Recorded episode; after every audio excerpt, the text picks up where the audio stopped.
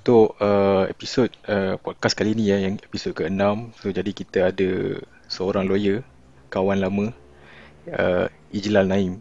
Macam Ijlal, okey ya? Okey, okey. Hai. Tak ada masalah. Tak ada masalah, tak ada masalah. tak ada masalah. tak ada masalah, tak ada isu. Alright. So Lal, aku tengok kan macam uh, um, lepas kita habis uh, study dulu kan. Lepas tu kita masing-masing uh, ambil course yang berlainan lah. Ha. So uh, at that time kau ambil law dekat uh, UM kan? Ha. Right.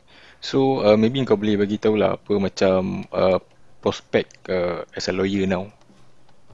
Uh, prospek dari segi macam mana tu dari segi pekerjaan ke dari segi future ke aku Uh, dari dari segi macam sebab kalau macam bidang aku kan hmm? macam macam bidang engineering. So kita uh, setiap masa kan dia akan berubah-ubah tau. So jadi Oh. kita akan ada uh, macam-macam lah okey. Eh, macam contoh lah uh, awal tahun itu sebelum PKP Hmm. aku sempat uh, pergi satu conference dekat uh, Penang.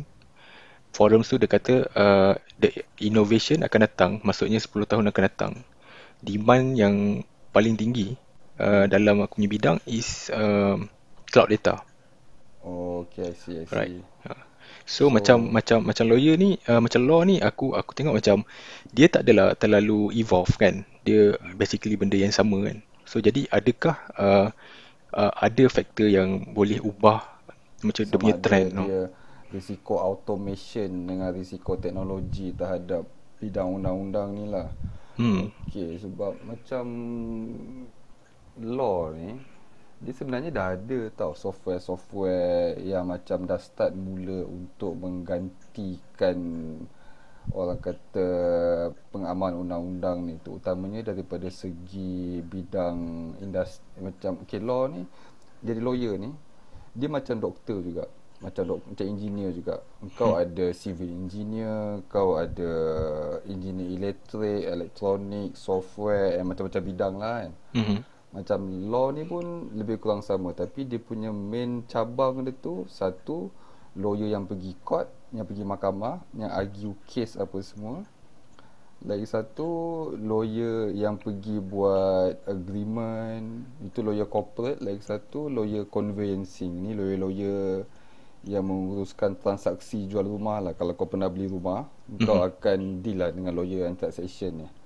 Okey. So dari segi bidang corporate dengan bidang bidang conveyancing ni kalau kita tengok dia punya macam kalau kita tengok perkembangan dekat luar Diorang dah ada dah mula dah ada software-software yang digunakan untuk menggantikan tugas-tugas peguam ni. Tetapi isu dia sebab software dia tak boleh nak tangkap ada macam manusia punya orang kata ingenuity dia benda-benda abstrak ni dia Hmm. tak boleh nak tangkap sebagaimana manusia yang boleh tangkap Mhm. So bagi aku so sekarang ni sebab melainkan software boleh memikirkan benda abstrak macam mana manusia mungkin industri peguam ni pun akan terjejas lah but for now macam ada company macam kawan aku dia lawyer Mhm. tapi dia dah masuk in-house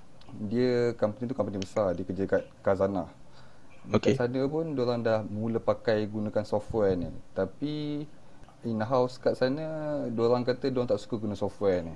Sebab dia unpredictable dan dia macam for example kau nak benda tu jadi A Okey. tapi benda tu jadi C, D, E yang benda yang C, D, E ni tak perlu pun. Dia memandai-mandai. Oh, so, jadi daripada memudahkan kerja dia menyusahkan kerja kau. okey, jadi bro, uh, software ni adalah satu software yang dipakai globally atau macam mana? Ah, software ni dia orang dah start pakai globally. Mostly negara-negara Europe and US dah start pakai. Tapi software ni tak masuk lagi. Dia orang dah ada dah available kat Malaysia tapi aku tak tak pernah dengar lagi lah law firm ke ataupun yang aku dengar pun cuma satu company je which is Kazana, Kazana dah guna, dah start guna tapi itu pun in-house diorang kata benda tu menyusahkan better buat sendiri Mhm. So sebab itulah bagi aku isu abstrak, isu undang-undang, isu benda-benda ni software tak dapat lagi nak tangkap. Hmm. Sebab ni bukan benda straightforward. Benda yang kita buat ni. Okay. Jadi bro, macam macam yang kau sentuh tadi ya, pasal uh, software ni dia tak boleh detect the ingenuity kan. Ha? Macam aku dapat bayangkan yang uh, kemungkinan uh, masa dia bina software ni mungkin uh, dia uh, ada algorithm behind. Ya. So dia akan masukkan segala fact facts facts yang dia jumpa berdasarkan satu-satu case lah. So daripada facts tu mungkin dia akan kira lah algorithm macam mana kan uh, behind that. So dia akan present and dia akan predict uh, the most result yang paling uh, yang dia katakan tepat lah. Ya. Hmm. Tapi uh, aku rasa sama jugalah bro. Macam orang kata kan. Uh, kadang-kadang uh, ramai yang kata uh, satu hari nanti kita punya kerja akan di take over oleh robot kan. Macam even industri pembuatan pun sekarang pun dah mula menggunakan uh, banyak kan robot, robotik semua. Tapi but still in uh, engineering kan. Kita predict benda ni uh, akan ju- akan berlaku tapi not in uh, lah. yes, dia akan takes time lah. Even kalau macam dalam bidang aku sekalipun kan. Sekarang kita pun dah mula test uh, kapal yang tak ada pilot tau. So dah autopilot. Oh. So means that kalau daripada Malaysia kita nak uh, export minyak contoh ke Japan kan. Kita dah tak perlukan kru, tak perlukan pilot-pilot ni semua, kita tak perlukan kapten-kapten ni. Jadi kita boleh post lah kapal tu ke sana. Uh, Oh. Tapi aku macam daripada segi keselamatan kalau lanun sonok lanun tahu ni. Yes bro. Exactly, betul. Uh, so ini adalah salah satu uh, problem yang orang still lagi try untuk apa? Untuk try to find out lah. Kan? Sebab masalah-masalah ni kan macam tadi lah. Dia still memerlukan human interaction. Contoh kalau kapal tu kan sekarang banyak kan. Macam even kalau dia cerita pasal kapal pun banyak yang tiba-tiba ada masalah kan tengah laut. Jadi kalau tak ada orang so a bit difficult lah. betul betul. Hmm. Right. So bro, aku ada aku actually bro, terus terang aku cakap law is something yang aku uh, memang tak tak tak pernah ambil tahu before kan. Sebab aku pun tak berkaitan sangat dengan dengan law ni. Jadi aku pernah deal dengan lawyer ni pun just uh, masa beli rumah macam tu kan. Hmm. Aku ada baca yang yang lawyer ni dia ada dua uh, main type tau. Macam yang kau cakap tadi ada tiga kan. Ah, Satu yang yang yang yang aku baca dia kata uh, yang first ni adalah peguam bela lah yang fight kat mahkamah benda semua tu kan. betul. Satu lagi is a peguam cara. So is uh, yang menyediakan dokumen dekat office tu semua kan. Oh, itu peguam bela itu pun technically peguam bela dengan peguam cara pun technically macam itu pun masih lagi lawyer ke mahkamah. Okay, Oh. tapi go on. Okay. Alright. So jadi maksudnya peguam yang kita nampak yang fight case tu naik court tu adalah kita panggil dia peguam bela lah. Ah, betul lah. Alright. Okay. Alright. So jadi at the moment uh, kau sebagai peranan peguam yang mana? Aku sebagai technically aku pergi aku peguam bela lah aku pergi court. Tapi Hmm. untuk kau faham dia punya konsep of advocate dengan solicitor ni kita kena faham sebab kita gunakan apa tu sistem UK, sistem Commonwealth country kan common law. Okay. So kalau kau ikut common law kan common law punya sistem, dia dipanggil barrister dan solicitor. Hmm. Okey. Barrister ni kerja dia ni kalau kita ikut sistem UK eh. Aku cerita daripada konteks sistem UK. Okay. Okey. Kalau ikut sistem UK, barrister ialah semata-mata yang berhujah dekat mahkamah. Barrister dia tak terlibat langsung dengan penyediaan kertas-kertas kausa baik iaitu macam kertas-kertas yang kau kena filekan dekat mahkamah lah macam kau punya penyata tuntutan apa semua itu semua kerja peguam cara kau. Okay. So kalau kau buat kes dekat UK, kau kena kalau kau let's say lah kau dekat UK, kau Hmm. nak saman this company. Kau kena appoint solicitor untuk siapkan kau punya penyata tuntutan and what not, kau punya Hmm. kertas-kertas yang kau kena file kat mahkamah. And then at the same time untuk perbicaraan dengan apa-apa yang memerlukan percakapan dekat mahkamah, kau perlukan satu lagi lawyer which is barrister. Oh, okay. Okay. Tapi sistem tu dekat Malaysia kita tak ada pecahan tau barrister and solicitor. Dekat kita dipanggil peguam bila dan peguam cara. So technically tapi dekat Malaysia daripada segi amalan dia lawyer yang pergi court, lawyer yang pergi court. Engkau adalah barrister, engkau adalah solicitor. Macam aku, aku ialah lawyer yang ke mahkamah. So aku buat perbicaraan aku conduct pendengaran apa semua and at the same time aku jugalah yang sediakan hujahan Mhm. sistem kat UK dia buat pecahan sebab industri orang dah dah matang dengan dah banyak sangat lawyer Oh. So that's a reason dan orang punya industri is quite regulated jugalah Mhm. berbanding sistem kita kat Malaysia yang kita bagi aku kita lagi liberal. Iaitu macam contoh lah aku tengok kita punya hakim pun siapa tu Bu- apa tu siapa ni yang pernah jadi hakim Mahkamah Persekutuan tu Gopal Sirap. Okay.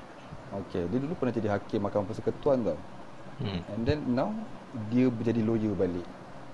Which is kalau dekat UK ataupun dekat Australia, benda ni tak boleh.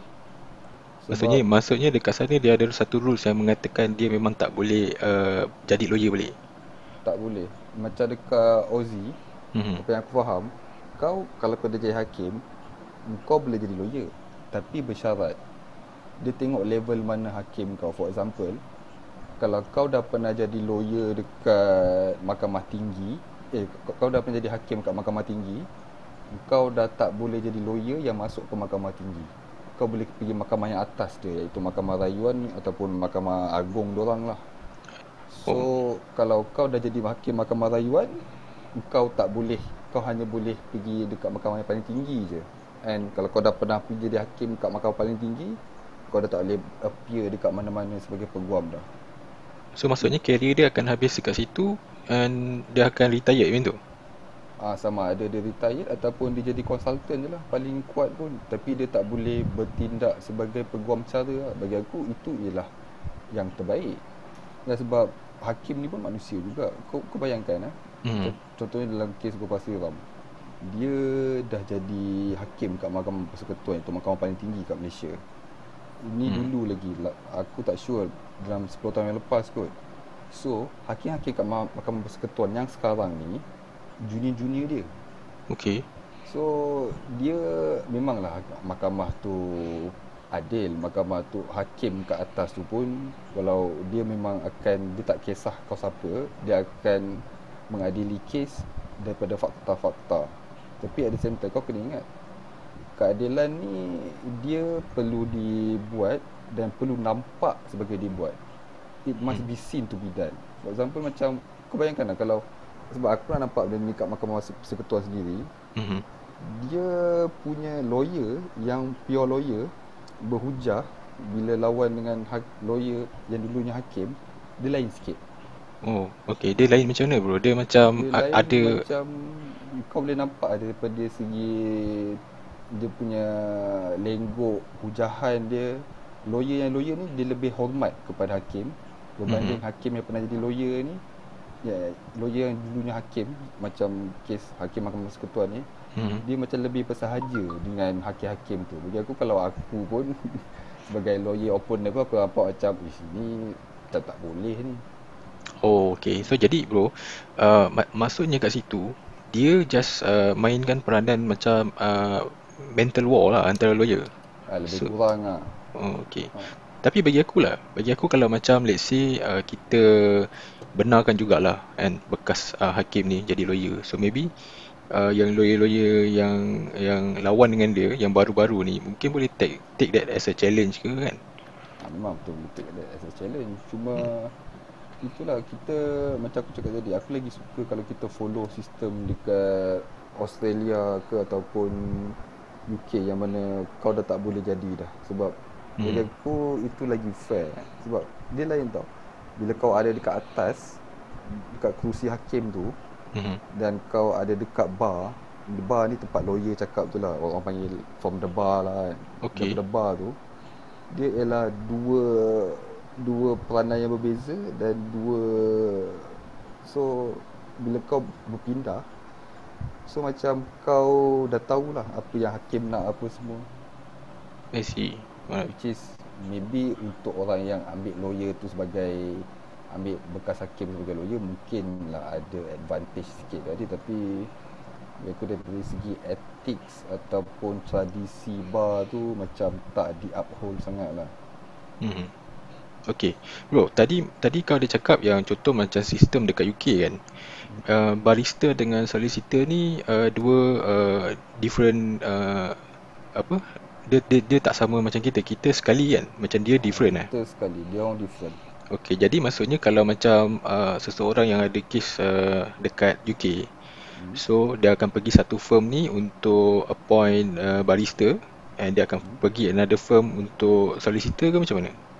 Itu satu aku tak tahu macam mana dekat sana tapi apa yang aku faham macam solicitor ni dia dia sebenarnya it all depends on the client yang appoint kau. For example lah aku Hmm. client aku jumpa solicitor ni aku cakap aku nak saman kau. Ni kat UK lah.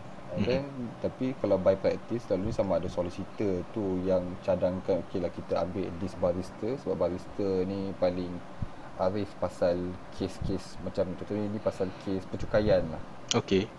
Okay Aku solicitor Lepas tu aku buatkan dia punya course paper apa semua cakap Kau suka hati kau nak ambil siapa Tapi mungkin dalam kes ni aku cadangkan kau ambil Mr. A Mhm. Tapi Itu terpulang pada klien lah Kalau klien nak dalam Tapi kalau di dalam minda klien tu sendiri Dia dah ada Mr. B ah, Suka hati klien tu lah ambil Mr. B ke tak Tapi kalau kat Malaysia dia pun boleh juga ada buat style macam tu sebab aku sebab aku pun pernah juga di, aku pernah juga handle case yang di mana firm aku hanya bertindak sebagai solicitor Mhm.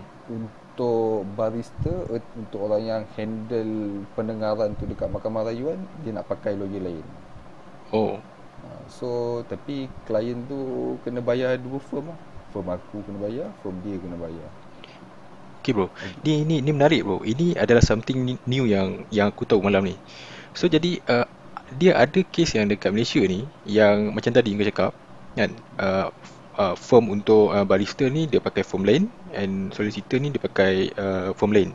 ha.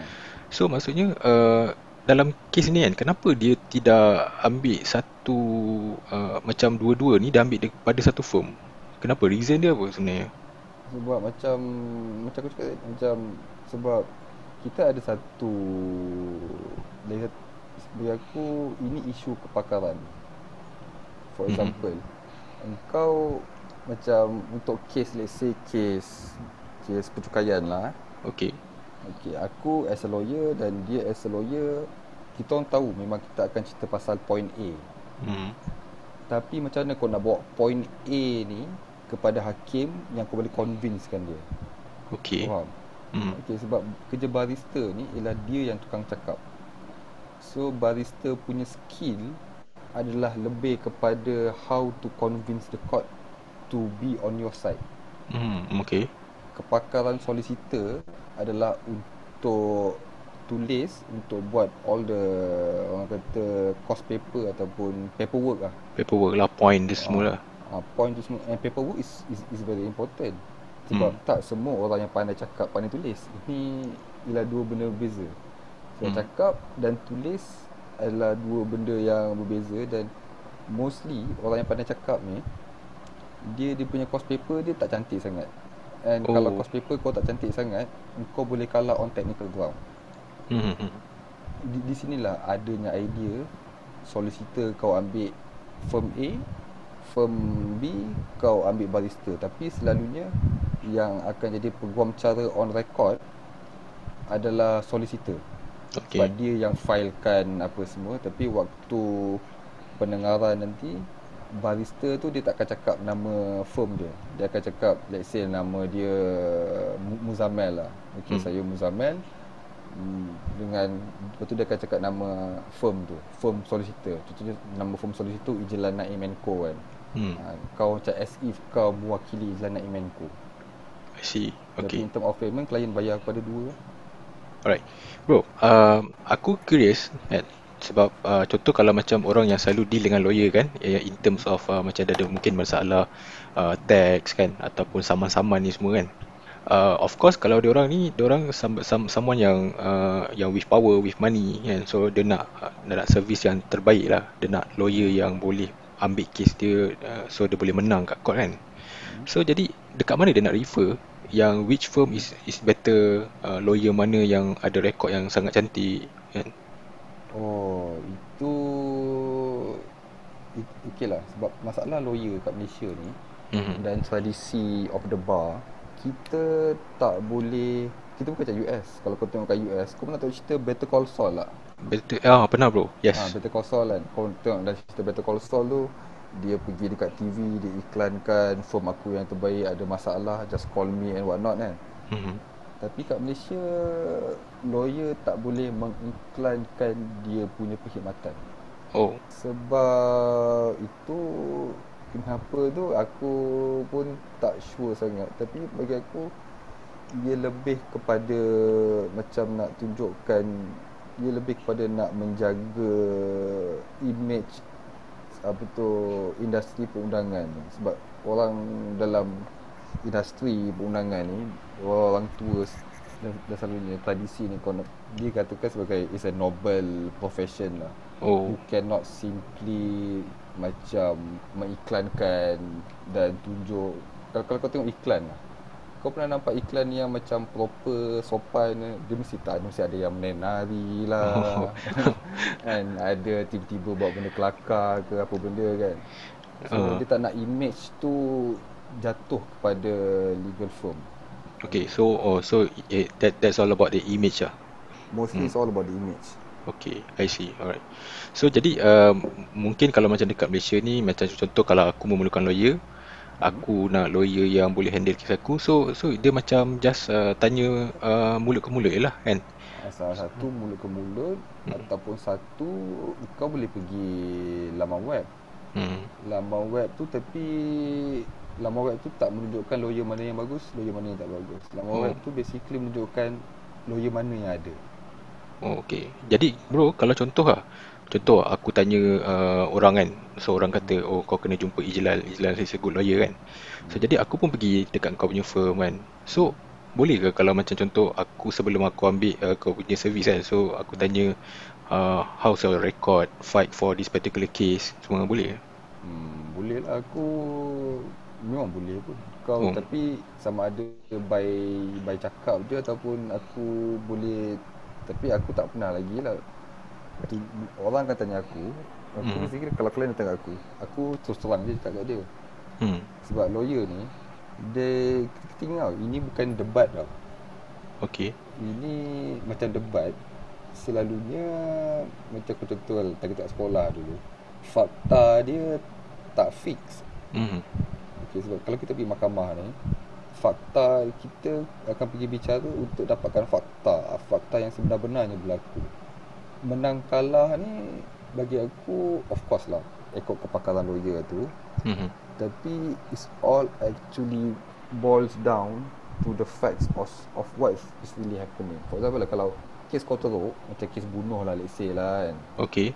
Memang satu kau dah tikam let's say lah kalau kau bunuh orang mm-hmm. kau bunuh dia kau tikam dia and then kau tikam dia punya leher ada CCTV and CCTV tu pula clear nampak muka kau pergi tikam leher dia hmm. and then senjata pembunuhan tu pula ditemui dekat dalam kereta kau dan senjata pembunuhan tu pula banyak kau punya cap jari so okay. let's say lah kalau kau ambil aku as a lawyer hmm. dah transfer aku kalah juga kan orang apa aku hujahkan macam mana pun kan yeah.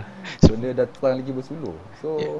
bagi aku record tu is not really memang aku boleh cerita aku punya record tu apa semua tapi is all boils down to what's really happening.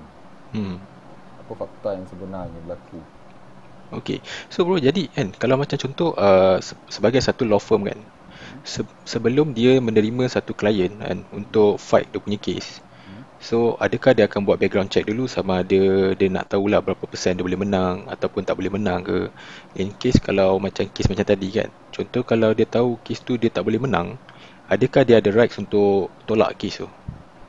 Uh, dia ada right untuk tolak case tu Tapi dia mana? Tapi dia dia ada cap rank rule tau kalau ikut yang sebenar-benarnya mm-hmm.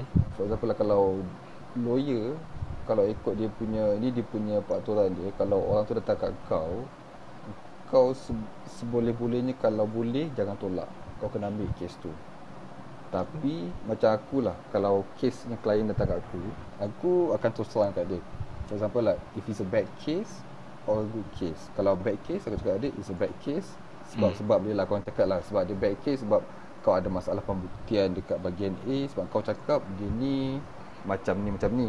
Mhm. Tapi kau tak ada nothing to show for it yang benda tu. Sebab kau kena faham mahkamah dia tak ikut apa yang kau cakap. Kau Okay. boleh cakap cerita dunia ni apa semua tak adil lah untuk kau ke apa kan. Tapi sebenarnya mahkamah akan tengok bukti dan dokumen juga. Mahkamah suka tengok dokumen. I see. Alright. Ha. So So, kiranya kalau- memang memang pada pandangan aku pun kan bila orang cakap pasal mahkamah even aku bukan seorang lawyer kan. So dia orang akan bertindak mengikut dokumen kan. Even kalau memang kau tahu kan dia ni memang teroris, memang kaki bunuh orang punya kan. Tapi kalau dah tak ada proof kan. So dia terpaksa di di tak, tak di charge lah kan. Betul lah. I see. Okay. Macam okay, balik pada soalan kau tadi. Mhm. Kalau aku, aku akan bagi tahu dia dia punya option.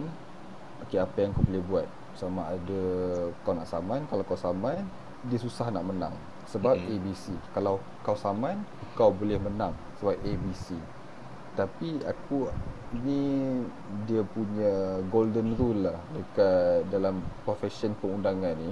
Mhm. Kau tak boleh janjikan klien kau yang dia confirm menang. Oh, Ini okay. benda yang aku belajar daripada master aku waktu aku chambering dulu. Hmm. Sebab dia kata yang tentukan kes ni hakim. Okey, sebab okey, kau mungkin nampak pandangan kes kau kuat sebab A, B, C lah. Tapi kita tak tahu hakim tu akan nampak macam apa yang kau nampak. Okay. So kalau kes yang aku confirm aku menang sekalipun Aku kata kalau dalam hati aku aku kes ni aku confirm menang lah Tapi aku still akan cakap kat dia juga Due to the uncertainty of legal, of litigation I mean I cannot say for sure But I am convinced that we gonna get We will have a good chance Itu je selalunya kalau ini kes yang aku confirm menang Aku yakin Hmm. sangat aku confirm menang pun aku tak akan cakap klien aku yang aku akan menang kes ni. Aku cakap aku still bagi macam kemungkinan kita pun ada juga kemungkinan untuk kalah. Sebab Yelah sebab kau waktu kau, kau sediakan kes kau Mhm. Kau cuba dengar apa je yang klien kau cakap Klien kau mesti lah cakap benda yang paling buruk Pasal dia ada side kan cakap dia ni Kaki tipu lah, kaki curi lah Lepas tu dia tunjuk dokumen-dokumen dia lah kan Hmm. Lepas tu kau filekanlah saman pas- Berdasarkan apa yang dia cakap Dengan berdasarkan dokumen-dokumen dia bagi Lepas tu Bila datangnya pembelaan Tengok oh Dia ada dokumen lain Yang boleh meng- Merosakkan kes kau Okay. ha, So Dia benda ni Itulah Bagi aku kalau Kau jumpa mana-mana lawyer Mhm. Yang datang kat kau Dia hendak bersaing Ini kita confirm menang Jauhkan diri dari lawyer tu Okay, menarik bro. Okay bro, aku ada ada soalan nak tanya kau. Ini benda yang memang bermain kat fikiran aku dah lama lah. Let's say lah, kau sebagai seorang lawyer, at one point, kau terpaksa, uh, kau ada kes mahkamah terhadap diri kau sendiri lah. hmm. Boleh ke kau defend diri kau sendiri? Kalau aku sebagai lawyer Aku boleh Tapi tak digalakkan Mhm. Sebab mahkamah akan pandang aku serong sikit lah Aku tak tahu whether or not serong is the right word Sebab dia Sebab kalau let- let's say lah kes tu macam Let's say lah aku dituduh Dituduh apa-apa lah Dituduh rasuah lah let's say eh Mhm. Aku datang ke mahkamah tu dan aku bawa kes aku sendiri Mahkamah akan nampak aku sebagai seorang yang berkepentingan Berkepentingan. Hmm. Macam kau tak neutral dalam menghandle dalam conduct kes kau. Sebab kau kena faham, lawyer ni di mata mahkamah kita adalah pegawai mahkamah. Kita Mhm. bukannya pegawai, kita bukannya macam orang kerja swasta ataupun apa. Kita basically telah didaftar sebagai pegawai cara dan kita adalah sebenar-benarnya adalah pegawai mahkamah. So tanggungjawab sebenar-benar kita adalah kepada mahkamah, bukannya kepada klien kita. Okay. Walaupun Mhm. by practice is actually memang lah kalau klien aku akan I will do my best for my client lah kan. Mhm. So kalau kau sebagai seorang kau kalau kau handle kes kau sendiri dan kau seorang lawyer Mahkamah akan pandang serong sebab mahkamah akan anggap kau handle kes kau dan cara kau conduct kes kau adalah semata-mata kau ada personal interest. Say Hmm. kalau aku appoint kau sebagai lawyer, kau tak ada personal interest. Kau hanya interest untuk tunjuk kat mahkamah apa yang berlaku. Mhm. So boleh tapi tak di tak digalakkan lah sebab kalau aku pun aku akan ambil lawyer lain sebab macam tu lah mahkamah akan pandai serong kat aku dan mungkin akan memprejudiskan kes aku dan apa-apa yang aku bagi dekat mahkamah ke apa mahkamah mahkamah boleh susah nak terima sebab Hmm. aku ialah pihak ber- berkepentingan dalam kes aku sendiri Okay, I see. Bro, lagi satu bro. Yang uh, yang aku confuse kan daripada dulu aku confuse kan. Let's say kalau macam kes uh, saman kan. Okay, contoh yang yang kalah saman tu, hmm? lawyer yang kalah saman tu dia still dibayar kan? mesti dibayar Sebab kita dah macam yang kalah tu pun dia dah uh, Buat dah kerja dia. pakai servis dia semua kan, dia dah sediakan semua. betul betul So jadi jadi maksudnya lawyer ni tak tak tak kira lah uh, yang yang membela atau yang defend dua-dua tetap at the end of the day dia akan dapat dia punya uh, apa service fee. betul Okay, I see. Hmm. Sebab kau kena faham dekat Malaysia ni dia by way of contingent contingency basis Hmm. tak dibenarkan. Melainkan kes insurans. Kes insurans boleh contingency basis. Tapi untuk kes-kes lain kalau ikut Legal Profession Act dia tak dibenarkan. For example lah macam kes aku macam let's say lah kalau kau kau ada this one company saman company kau kan Hmm. atau okay, kau sama company dia untuk let's say, let's say kau punya company okay, kau company A Okay. company B company B ni dia ada hutang company kau satu juta lah Hmm. Lepas tu kau datang kat aku Kata Ijlan Aku ada saman ni Dia hutang aku satu juta Dengan dia telah menyebabkan company aku rugi satu juta lagi So kau nak saman dia dua juta Lepas tu Oh. cakap kat aku Ijlan Aku tak ada duit nak bayar kau Sebab duit aku semua kat company B ni Hmm. So kalau kau menang kau dapat kita dapat duit daripada company B ni aku dapat 10%. Aku dapat let's say 200,000 lah. Oh. Okey. Benda ni tak dibenarkan. So, let's say lah kalau aku dah dapat duit tu, aku tak dapat okay. Let's say kita dah go saman all the way hmm. and dah menang and kita dapat duit tu. Tiba-tiba kau tak nak bayar aku. Oh. Ha, So sebenarnya kalau kau tak nak bayar aku, kalau aku tak boleh saman kau tau. Oh, okay. Untuk dapatkan aku punya contingency fee sebab contingency fee adalah adalah haram Oh. dari sisi undang-undang Malaysia. Tapi benda ni selalunya by practice ramai je yang praktikkan benda ni. Tapi bagi aku kenapa wujudnya benda ni sebab satu dia tak nak lawyer tu ada personal interest terhadap kes tu. Oh. Oh. For example lah kalau aku tahu aku punya kemenangan berdasar atau aku punya duit ataupun aku punya fee adalah berdasarkan kemenangan aku Hmm.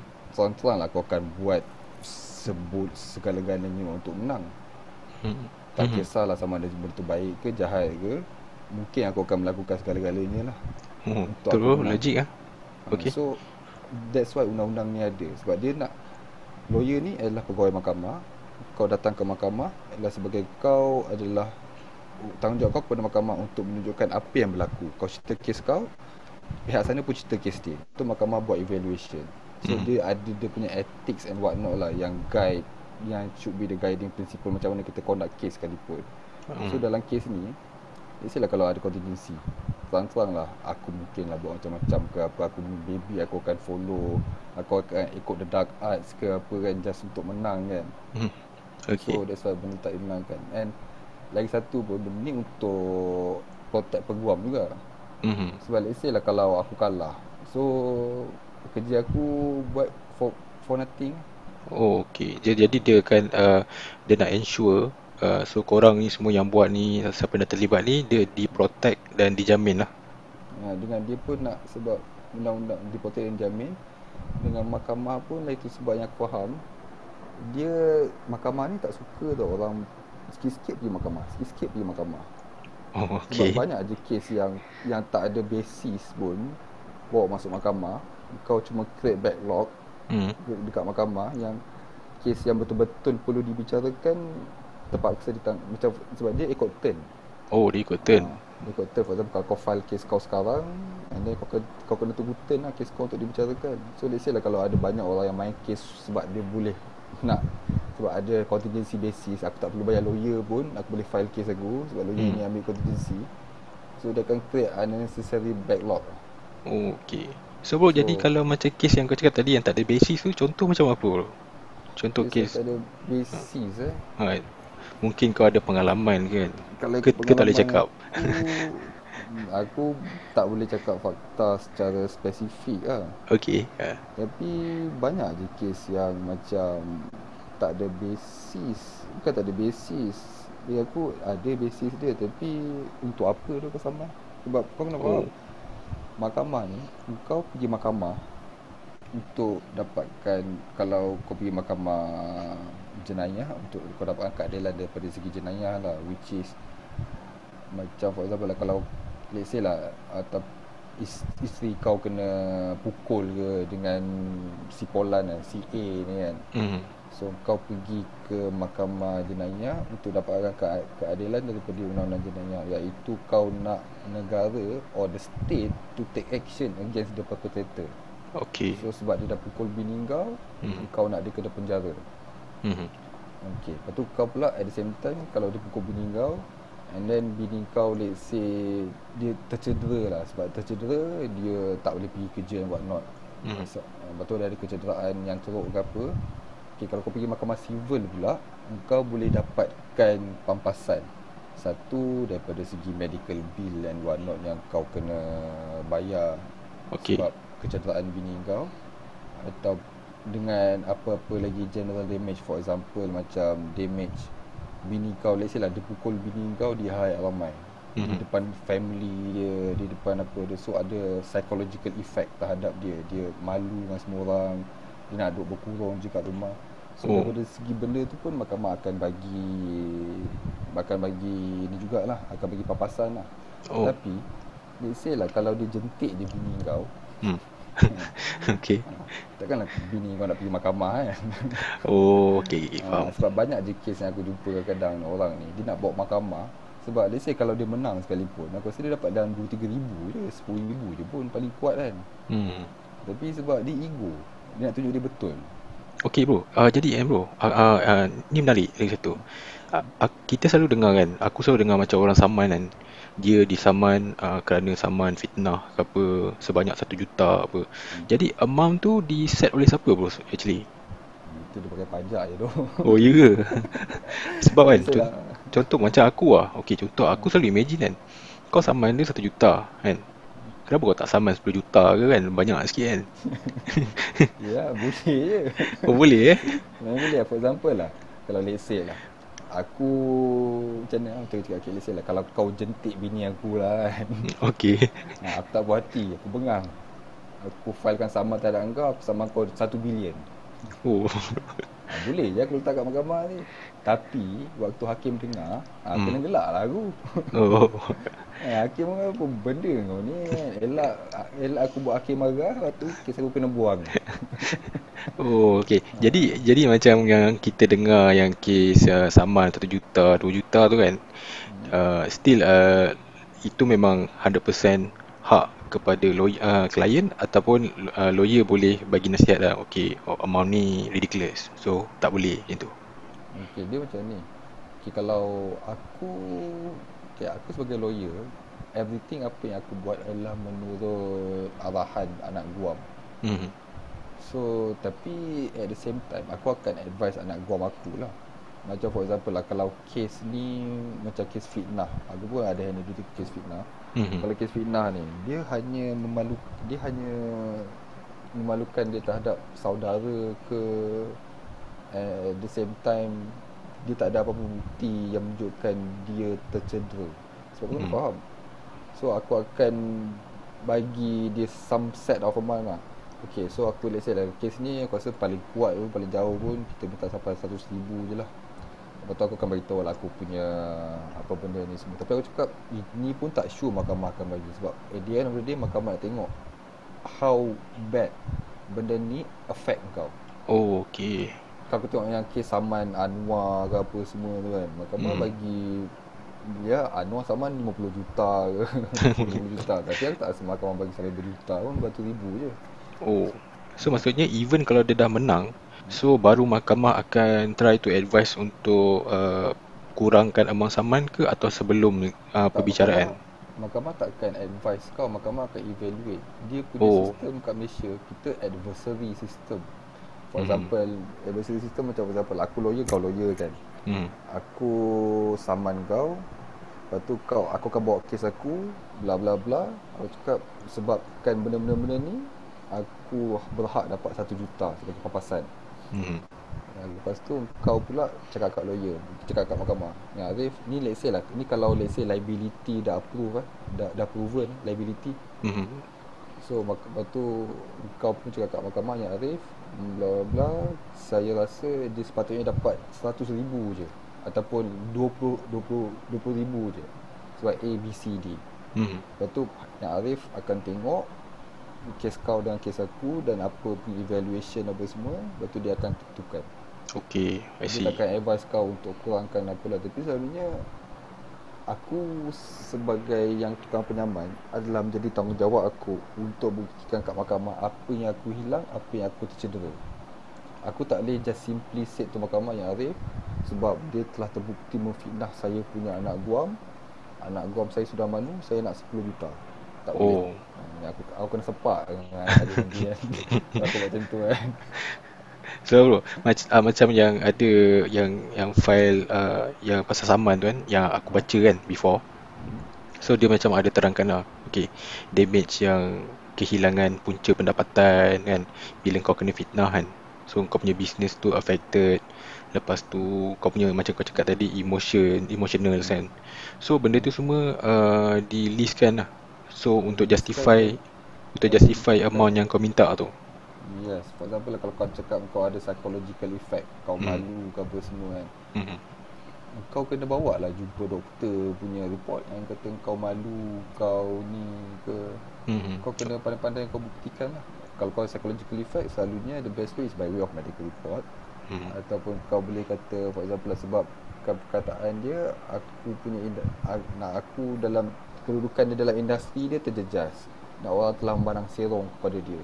Okay. Benda tu macam aku tak boleh nak tunjuk Tapi kalau kau boleh tunjuk daripada Facebook ke apa Orang maki-maki dia berbuat Macam for example lah satu posting dia Ada seribu orang maki dia Kau Oh. akan take itu account lah dia Oh tu semua semua tu akan take into account lah bro. Akan take itu account Sebab uh, sebab sekarang kan macam kes kalau orang kata saman saman malu saman fitnah ni kan. Memang aku tengok kebanyakannya adalah berkaitan dengan social media lah kan. Sebab tu je medium paling senang. Ha, so benda tu semua akan dia ambil kira lah sebab tu aku nampak yang dalam kes tu dia akan cakap uh, posting sekian bila tarikh dia dan mendapat betul. berapa ribu like semua. ah, Yes Oh, okay.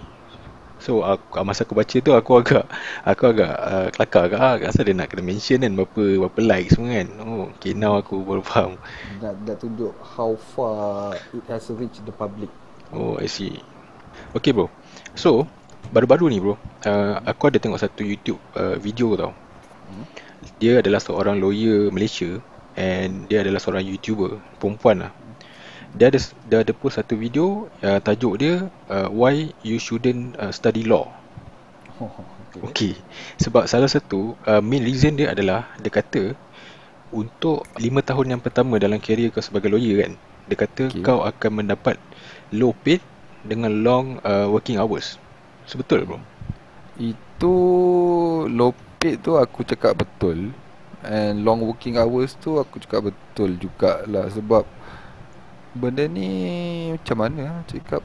Okay satu Memang Sebab technically Kita orang bukannya macam company senang bahar and what not It's a firm Hmm. So dia macam More or less macam partnership lah Yang kaya partner je Okey. Ha, kau sebagai tukang macai dia Kau makan gaji je Kalau dia bagi gaji kau rendah Hmm.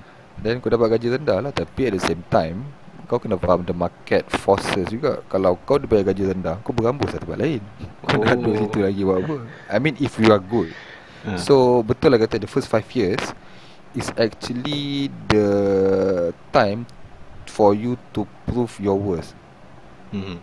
To prove your value For example kalau kau boleh tunjukkan dekat company ni ataupun kau boleh bawa duit banyak ni kau boleh buat kerja yang elok Hmm. of course people are not akan bayar kau Okay. Ya sebab kau masuk dalam industri ni pun mula-mula macam aku Aku ni struggle masuk industri ni And yelah Satu Aku kena work long hours Untuk belajar tu Sebab kita macam macam mana ah, Cakap. Dia Macam for example lah Kalau kau kerja company Kau adalah kerja, Kau kerja dengan Banyak division. Macam satu kerja tu Akan diagih-agihkan Dengan ramai tau. Hmm.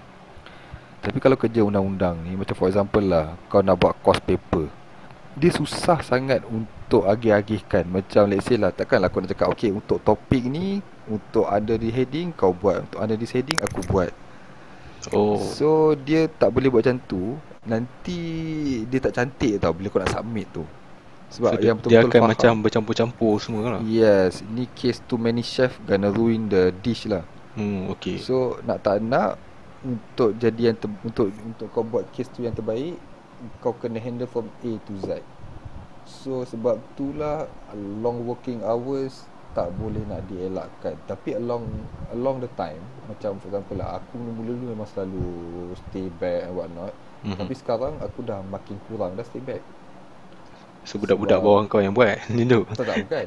Sebab aku dah ada pengalaman Oh okay And aku dah boleh tackle benda tu Sebab dengan pengalaman Kau dah boleh agak dah macam mana kau nak tackle benda-benda ni Ah, Dengan okay. banyak pengalaman pun kau dah buat banyak research apa semua Kadang-kadang case Ni dengan case yang ni Kau buat Oh ni macam case lama aku dulu Mhm. So kau ambil lah sikit portion daripada case tu Apa semua kau letak lah strategi tu kat dalam case ni Daripada kau nak create daripada from scratch kan Mhm. Ha, so i- apa yang aku buat daripada dulu sampai sekarang semua aku simpan lah. Itu menjadi, shortcut aku jugalah. Kadang-kadang kalau kes yang macam hampir sebiji, Mhm. aku ambil je submission lama aku, aku letak je tukar nama apa semua aku hantar je. Oh macam tu ah. Ha, so that's why the first 5 years will be tough on you. Oh because lack of experience lah orang kata. Like, uh, basically bagi, bagi aku sebenarnya lack of experience. Hmm, okay. Alright. Bro, kalau macam kita bercakap pasal contoh industri engineering kan bro kan. Memang kita selalu dengar lah kalau kau masuk dalam bidang engineering, kau akan start macam junior engineer, lepas tu kau akan naik pada senior, lepas tu kau akan naik lagi chief engineer. Kalau dalam law, dia ada tak macam pangkat-pangkat macam tu? Macam junior Ah. solicitor ke? Ada. Dia dia dia tengok firm. Oh, okay. kalau dia punya pangkat Dia ikut firm Ada firm panggil lawyer dia legal assistant Ada firm panggil dia lawyer dia legal associate So Mhm. mm-hmm. selalunya kalau Dia punya pangkat dia Associate Iaitu macam entry level Mhm. atau Legal associate ataupun legal assistant Yang lepas tu Bila kau dah up sikit Jadi senior associate Oh, senior, okay. ha, Senior associate Lepas tu bila bila kau dah up lagi Kau dah jadi partner lah Oh, partner. Partnership lah Bro, bercakap pasal partner ni bro. Aku ingat eh dulu aku ada tengok satu series ni Suits. Oh Suits tu memang aku minat gila lah dulu kan. ha. Yang ada part yang Harvey Specter tu kan Dia bermati-mati lah fight untuk jadi partner dalam uh, company tu So nama dia ada dalam partner So basically bro partner partner ni apa bro? Sebab macam dalam macam aku faham dalam cerita tu lah Dia kata dia ni tak ada macam company tu bukan kau punya pun kan? Hmm. Tiba-tiba kau dapat jadi macam partner Tiba-tiba company tu somehow bila, bila kau dapat jadi partner Company tu kau punya. Macam mana? Aku tak faham. Okay, partnership ni macam macam cakap macam for example lah kalau partnership ni tak semestinya kepada legal firm lah. For example lah kalau aku let's say aku ada buat something dengan kau hmm. kalau dal- kalau dari segi how to put it. Kau, kau tahu konsep Senian Berhad tak? Company Senian Berhad. Okay, senang berhad okay. Okay. Dia macam kau jadi shareholder. Shareholder Oh uh-huh. uh, Ataupun kau jadi director. Sebab dia tak semestinya semua partner tu is an equity partner. Some, Sometimes dia jadi salary partner je So kalau jadi salary partner Konsep dia dengan Senian Berhad Dia jadi macam director je lah. Tapi bukan shareholder. Tapi kalau jadi equity partner hmm. Dia ialah director and shareholder. Shareholder. Okay. Okay. So aku rasa maybe yang aku refer tu Is a equity partner kot Sebab kalau ha, tak Equity partner lah. Hmm, Okay. Alright bro. Berbalik kepada yang YouTuber ni tadi kan Aku pun uh, macam agak curious lah kan. Betul ke memang kita apa uh, lawyer kita low paid kan? Sebab bagi pandangan aku sebagai seorang yang uh, public kan Yang bukan dalam dunia law Aku pandang profession law ni, lawyer ni macam something yang elite jugalah bagi aku. It's a elite Okay. profession. So aku compare lah dengan US Sebab aku teringat eh, pasal suit ni tadi kan So aku terjumpa satu website nama dia uh, statista.com So statista.com ni dia uh, dia compilekan statistik profession dekat US Dia kata tahun lepas kan pada tahun 2019 pendapatan min uh, untuk lawyer for a year is about 120k Okay. So bagi aku macam kalau kita compare dengan uh, average uh, pendapatan American citizen kan. So it's like uh, double or triple bro. And in fact on that website dia ada cakap yang pekerjaan yang melibatkan law ni adalah uh, nombor dua highest paid in US. So aku tak dapat relate kenapa yang YouTuber ni kata kat dekat Malaysia ni uh, law uh, lawyer ni uh, underpaid. Kenapa ber- berbeza sampai macam tu sangat bro? Sebab kita kena tengok dari segi market forces juga bagi aku. It's all boils down to market forces. Hmm. Macam mana cakap? Bagi aku, aku akui lah. Sem- Semakin lama jadi lawyer ni, being a lawyer is actually underpaid. Hmm. Sebab kalau tapi benda ni ni maybe 20 tahun lepas, 30 tahun lepas tak underpaid. Sebab apa? Sebab lawyer makin ramai. Hmm. Kemasukan lawyer dia jadi macam sudden influx. So the competition tu jadi orang kata dah jadi macam red race lah. Okay.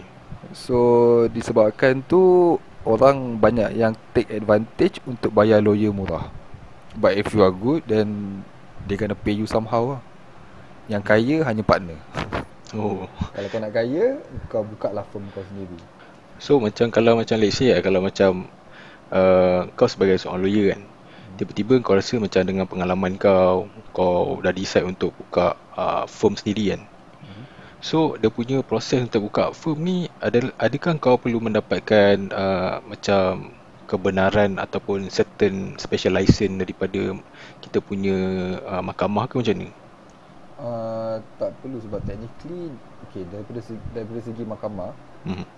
bila kau dah orang kau tahu long call lah. Long call? Hmm? Uh, long, long call lah betul call to the bar. Uh, macam ada satu satu tradition jugalah dia macam graduation tapi dekat mahkamah. Hmm. Once kau dah call to the bar, nama kau dah didaftarkan sebagai peguam cara dan peguam bela mahkamah tu. So daripada segi mahkamah dah tak ada apa isu. Kau cuma perlu berurusan dengan bar council. Bar council ni macam persatuan peguam. Okay.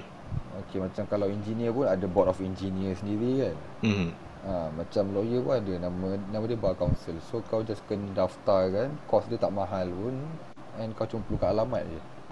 Oh, and then you are good to go lah. Hmm, good to go. Oh, okay. So proses dia tak adalah orang kata uh, takes time sangat lah. So kalau kena menunggu beberapa bulan dapat apa cert, apa certify apa benda semua lah. Aku apa yang aku faham proses dia tak rumit. Proses dia simple je. Cuma daripada segi yang lecehnya every year kau kena bagi audited report and what not lah benda-benda macam tu lah. Hmm. Benda-benda Okay. ad- admin lah leceh lah sebab aku sebagai lawyer Hmm. Aku ada fikir juga aku nak kat firm Tapi aku suka buat kerja law je Kerja-kerja admin nak reporting apa semua ni aku malas Oh, So hence aku lagi prefer stay working so maybe maybe one day lah bro ah. Ha, Maybe one day ataupun aku masuk in-house ke Tengok macam mana lah tak apa bro, banyak lagi apa journey is a long way to go lah orang kata kan. Okay. Betul Alright bro. Uh, ada lagi satu yang aku nak bincang dengan kau lah pasal uh, tahun ni banyak antara hot topic adalah akta pemandu mabuk bro. Oh Ah. JPJ tu kan Yes. So jadi uh, lepas jadi macam accident uh, mabuk ni semua kan banyak kita nampak dekat social media. Lepas tu kita punya menteri uh, pengangkutan pun dah kata dia nak akan pindah kan, nak pindah uh, akta kan. And akta tu dah pun diluluskan pada bulan Ogos and dah pun berkuat kuasa uh, pada bulan lepas. Tapi bro, walaupun dia dah buat akta dah pindah semua uh, hukuman jadi lagi berat. aku perasan ada segelintir uh, golongan lah dia, dia still complain dia kata kenapa uh, orang yang uh, bawa kereta di bawah pengaruh alkohol dengan dadah ni and menyebabkan kematian tidak didakwa di bawah akta uh, 302 jadi aku aku macam confused kat situ okey kesalahan uh, contoh lah kita ambil kesalahan pemandu mabuk ni kan. Dia ada macam-macam kesalahan kat situ. Akta menyebabkan kematian uh, amin amin kesalahan. Kesalahan menyebabkan kematian kesalahan menggunakan dadah. Jadi uh, macam mana uh, mahkamah menjatuhkan hukuman uh, kepada uh, orang ni? So okey dia dekat Malaysia ni hmm. macam aku cakap tadi dia sistem adversarial di mana bukan mahkamah yang tentukan section mana apa yang dia pakai. Okey kalau kalau kes civil kau akan pakai lawyer kau lawyer kau yang akan beritahu mahkamah dia nak buat apa. Tapi kalau dalam kes jenayah segala kes kau akan dihandle oleh AG Attorney General ataupun DPP Timbalan Pendakwa Raya. Mm-hmm. so kalau Timbalan Pendakwa Raya ni dia gunakan section 302 mungkinlah dia boleh kena hukum gantung. Tapi sebab selalunya DPP dia tak akan gunakan section 302 dia akan gunakan section JPJ section aku lupa section apa. Tapi yang apa yang telah di yang dikatakan sebagai yang kau katakan sebagai akta pemandu babuk tadi itulah. Hmm okey. So kalau akta tu dia punya hukuman tu hanya sekian-sekian. Cuma denda dan penjara je. So denda dan penjara je lah. Dan kenapa pendakwa raya tu tak go for section 302 bagi aku sebab section 302 dia bukan senang lah untuk buktikan section 302 ni. Oh, okey. Uh, macam for example lah, dia kena buktikan satu tindakan tu memang berniat. Sebab 302 ialah membunuh dengan niat. Basically mm-hmm. itulah secara kesimpulannya membunuh dengan niat. For example lah, kalau aku aku jalan-jalan mm-hmm. ataupun uh, lah, aku gaduh dengan kau kan. Mm-hmm. Atau aku gaduh aku tumbuk kau. Mm-hmm. And then aku tumbuk let's say tumbuk kau punya tangan lah. Tu tengok kau mati. Okey. Okey, so itu pun tak tentu aku tu 302 walaupun aku memang berniat nak tumbuk kau dan telah menyebabkan kematian. Sebab mahkamah akan tengok sama ada, sama ada aku betul-betul berniat tak untuk menyebabkan kematian terhadap kau. Oh, ah, okey. Okay, sebab macam mana mahkamah nak deduce ada niat ke tak dia tengok tindakan dia tak dia akan tengok kes tu secara totaliti lah. Kalau let's say macam macam mahkamah sebab for example lah kalau aku tumbuk tangan kau. Hmm. Okay, kau boleh bayangkan tak? Aku tumbuk tangan kau, kau boleh mati. Oh, tak. Dia probability dia memang ha, ni lah. Macam ha. niat untuk aku menyebabkan kematian kau macam ada tak ada macam susah. Takkan kau tumbuk tangan dia boleh mati kan? Tapi nak tapi cerita dia kau memang dah mati kan. So okay. dia mungkin akan jatuh 304 iaitu membunuh tanpa niat. Hmm. Ha, so hukuman dia lain. So kenapa tapi nak membunuh tanpa niat pun dia pun ada dia punya elemen-elemen juga sebab aku bukannya sebab aku tak apa sure sangat. Cuma kalau dalam kes pembunuh mabuk mm-hmm. section yang paling sesuai ialah section apa yang DPP satu pakai section pembunuh mabuk tu. Sebab dia satu dia dia meng, dia menggunakan kenderaan mm-hmm. dan dia secara mabuk dan dia telah menyebabkan kematian. Kau kena faham? Okey. Okay, kalau kau nampak kemalangan nama pun kemalangan accident. Mm-hmm. So mana niat dia kat situ I see, okay ah, So itu hmm. susah dia Sebab kalau kau nak membunuh pun Kau kena So akta Saja 304 tu pun Yang membunuh tanpa niat tu pun Bagi aku macam susah juga hmm. Sebab kau kena tunjukkan yang dia memang Ada melakukan sesuatu Dan ada motif Walaupun motif tak penting sangat Macam for example lah Kalau kes-kes yang melanggar mabuk Terbunuh je kan hmm. Kau tak kenal pun orang tu Oh, okay. Kau tengok dah terbunuh kau memang tak ada niat nak melakukan pembunuhan sekalipun. Kau tak kau malah kau tak berniat nak melanggar dia sekalipun. Mm-hmm. sebab so, kau terlanggar.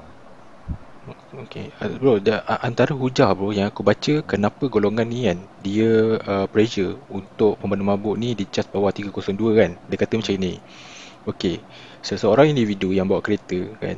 Tapi sebelum dia bawa kereta tu dia minum alkohol by right dia tahu bila dia minum alkohol dia akan mabuk eh, bila akan mabuk dia akan boleh menyebabkan kematian orang hmm. eh. so sebab tu uh, dia kata uh, kita kena charge dia uh, kira menyebabkan uh, apa pembunuhan uh, pembunuh atau apa membunuh atas niat lah itu antara hujah dia lah tapi uh, pada pandangan aku personally uh, aku pun setuju lah apa yang kau cakap kan? Sebab yang 302 ni uh, memang kita tahu memang susah lah kan bro. Kita nak buktikan semua kan. Hmm. kalau tak kalau senang nak uh, cas 302 aku rasa banyak lah kes yang kena 302 ya. Yeah. uh. so, okay. tadi. Okay menarik bro. Satu lagi bro.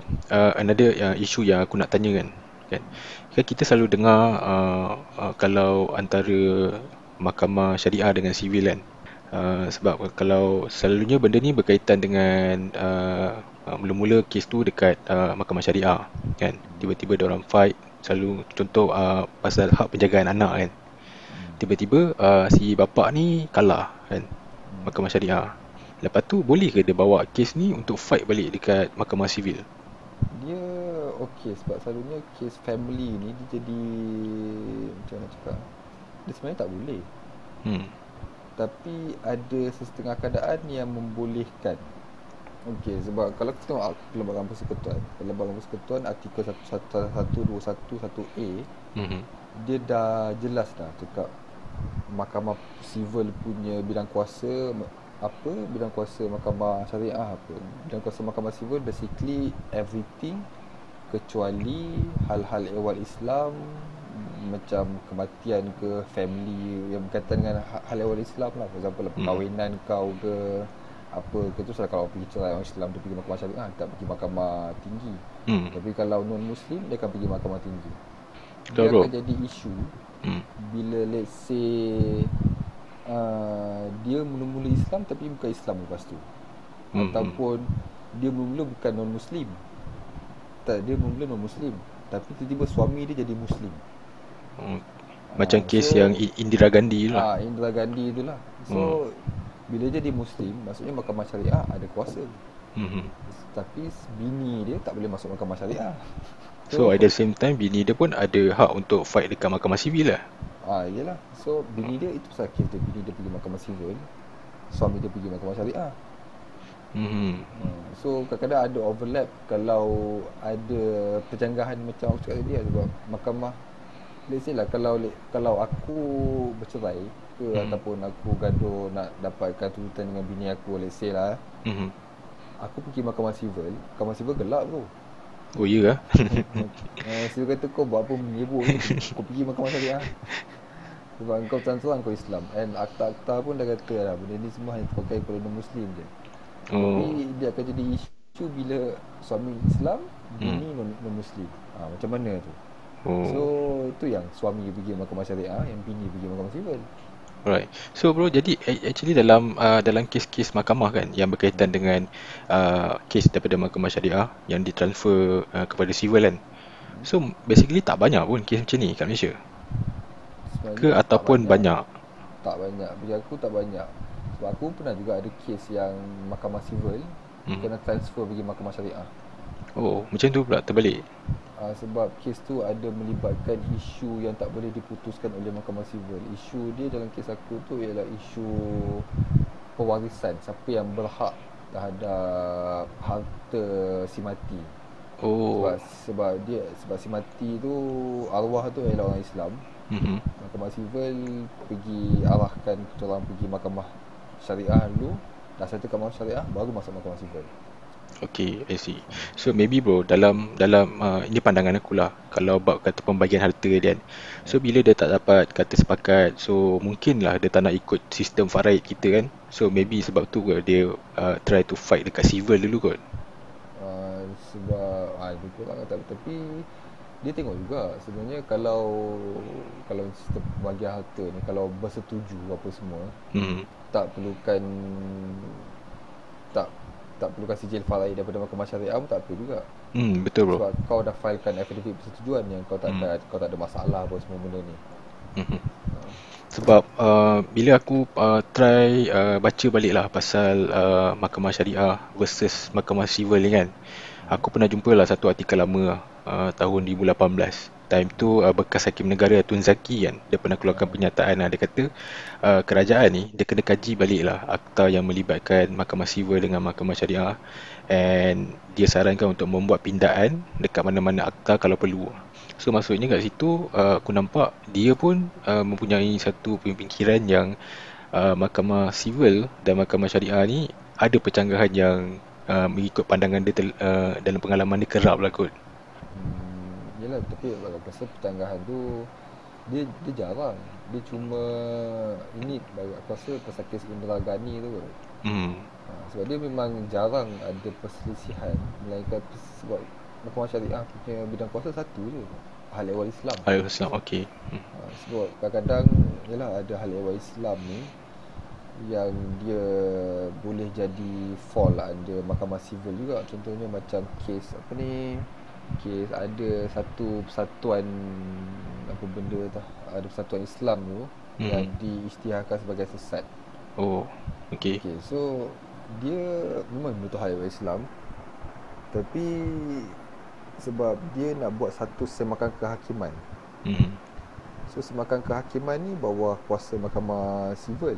Hmm. So dalam kes ni dia boleh pergi mahkamah sivil, dia boleh cuba nasihatkan mahkamah sivil, dia boleh cuba nasihatkan mahkamah tinggi syariah. Sebab satunya walaupun itu hal ehwal Islam tapi at the same time macam selalunya yang kata dia haram ni apa tu jabatan agama lah. Jabatan agama Hmm. adalah satu technically adalah satu badan kerajaan. Okey Kalau kau nak fight kerajaan keputusan kau akan pergi kepada mahkamah sivil lah. hmm. Tapi menang tu tak semestinya Sebab aku beranggapan seeloknya kau pergilah mahkamah syariah Dia oh boleh je cuba nasihatkan mahkamah okey Alright. sebab aku pernah lah ter, aku pernah terjumpa yang dia kata macam ni kalau mahkamah sivil uh, kalau dia nak menggunakan bersandarkan kepada contoh fatwa agama kan dia perlu mendapat uh, macam nasihat dan uh, pertolongan lah daripada orang yang lagi tahu macam mufti betul. contohnya Tak Mahkamah sivil sebenarnya kalau ada fatwa ke apa Dia tolak je Oh, dia, tolak? Dia Dia takkan cuba untuk dia akan cuba untuk asingkan jugalah kuasa dia tu akan cuba ha, dia akan cuba untuk asingkan sebab mahkamah sivil benda tu bukan kepakaran dia. Hmm. So Hmm. macam mana dia nak adili something yang bukan di bawah kepakaran dia. Melainkan dah dapat satu syariah tu yang kadang ah, di mana akan ada kes, dia akan Hmm. hmm. okay, kau pergi mahkamah syariah, kau settlekan benda ni, dia dapat dapatan daripada mahkamah syariah tentang isu ni, ha, baru Mhm. kau datang balik lagi. So dia akan berpandukan kepada mahkamah syariah punya let's say lah kalau kes tu punya apa, mahkamah syariah kata dia sesat sebab ABC. Hmm. So takkanlah bayangkan nak takkanlah Hakim yang Sebab mahkamah civil ada India Ada China apa semua Tapi member tu nak bawa Argument hadis Nak Oh. hadis susah oh ha. Tak petak Hakim tu kan Nak sahkan macam mana Aku pun tak ada kepakaran ni kan Hmm. So Dia akan tolak lah Dekat mahkamah syariah Bagi aku pemecahan tu dah clear lah Dia cuma akan ada isu Isu Isu keluarga je Sebab Di mana ada Islam Dan di mana ada Muslim hmm. itu je isu yang akan timbul Yang lain bagi aku Apa yang aku nampak lah daripada ni Tak tak ada isu I see. Alright. Jadi macam kita kat Malaysia memang kurang lah sebab special case lah macam yang case Indira Gandhi tu is a special case kan. ha, Betul Uh, contoh kalau macam kita tengok macam negara yang kahwin campur macam contoh Indonesia kan. Adakah dia punya sistem mahkamah macam kita juga bro? Dia ada macam civil, ada syariah. Aku faham Sebab Aku tak rasa orang camp, Aku tak rasa orang ada syariah Sebab Malaysia je antara salah satu negara Yang ada dua sistem mahkamah yang berbeza. Oh, okay. Macam dekat Indon Kau cuma satu mahkamah je lah. Aku tak rasa dia ada mahkamah syariah ada lah But I stand to be corrected lah Sebab aku tak tahu Aku tak pakar pasal negara lain. Mm-hmm. And Itulah bagi aku Mahkamah syariah ni Dekat Indon tak ada. Dekat Malaysia je yang ada benda-benda macam ni. Tapi Macam dekat Indon tu yang kau tengok dekat Indon Suami dia Islam Bini dia Kristian Jadi Steady je kahwin Ha, tu lah. So aku macam bayangkan juga ah, kalau macam kita kan, even uh, kita dah clear kan, kan macam okay kalau kita ada civil, kita ada syariah kan. Kalau macam kes contoh macam Indira Gandhi ni pun jadi macam kes yang orang kata susah lah kan. Dia jadi macam pelik eh. Kalau kat sana aku rasa mungkin masalah ni lagi padu kot lah. Tapi dia dah biasa kot aku rasa. Ya. Right bro. So kita pun dah sampai uh, hujung podcast ni. Kan? Okay. So uh, thank you lah uh, Lal. So for, for your time. Aku tahu kau busy semua kan. Tak apa, tak apa. No hal, no hal. Okay. Alright. Uh, so stay on the line. Uh, so kita closing now. Maybe kita akan jumpa lagi next next podcast, okay?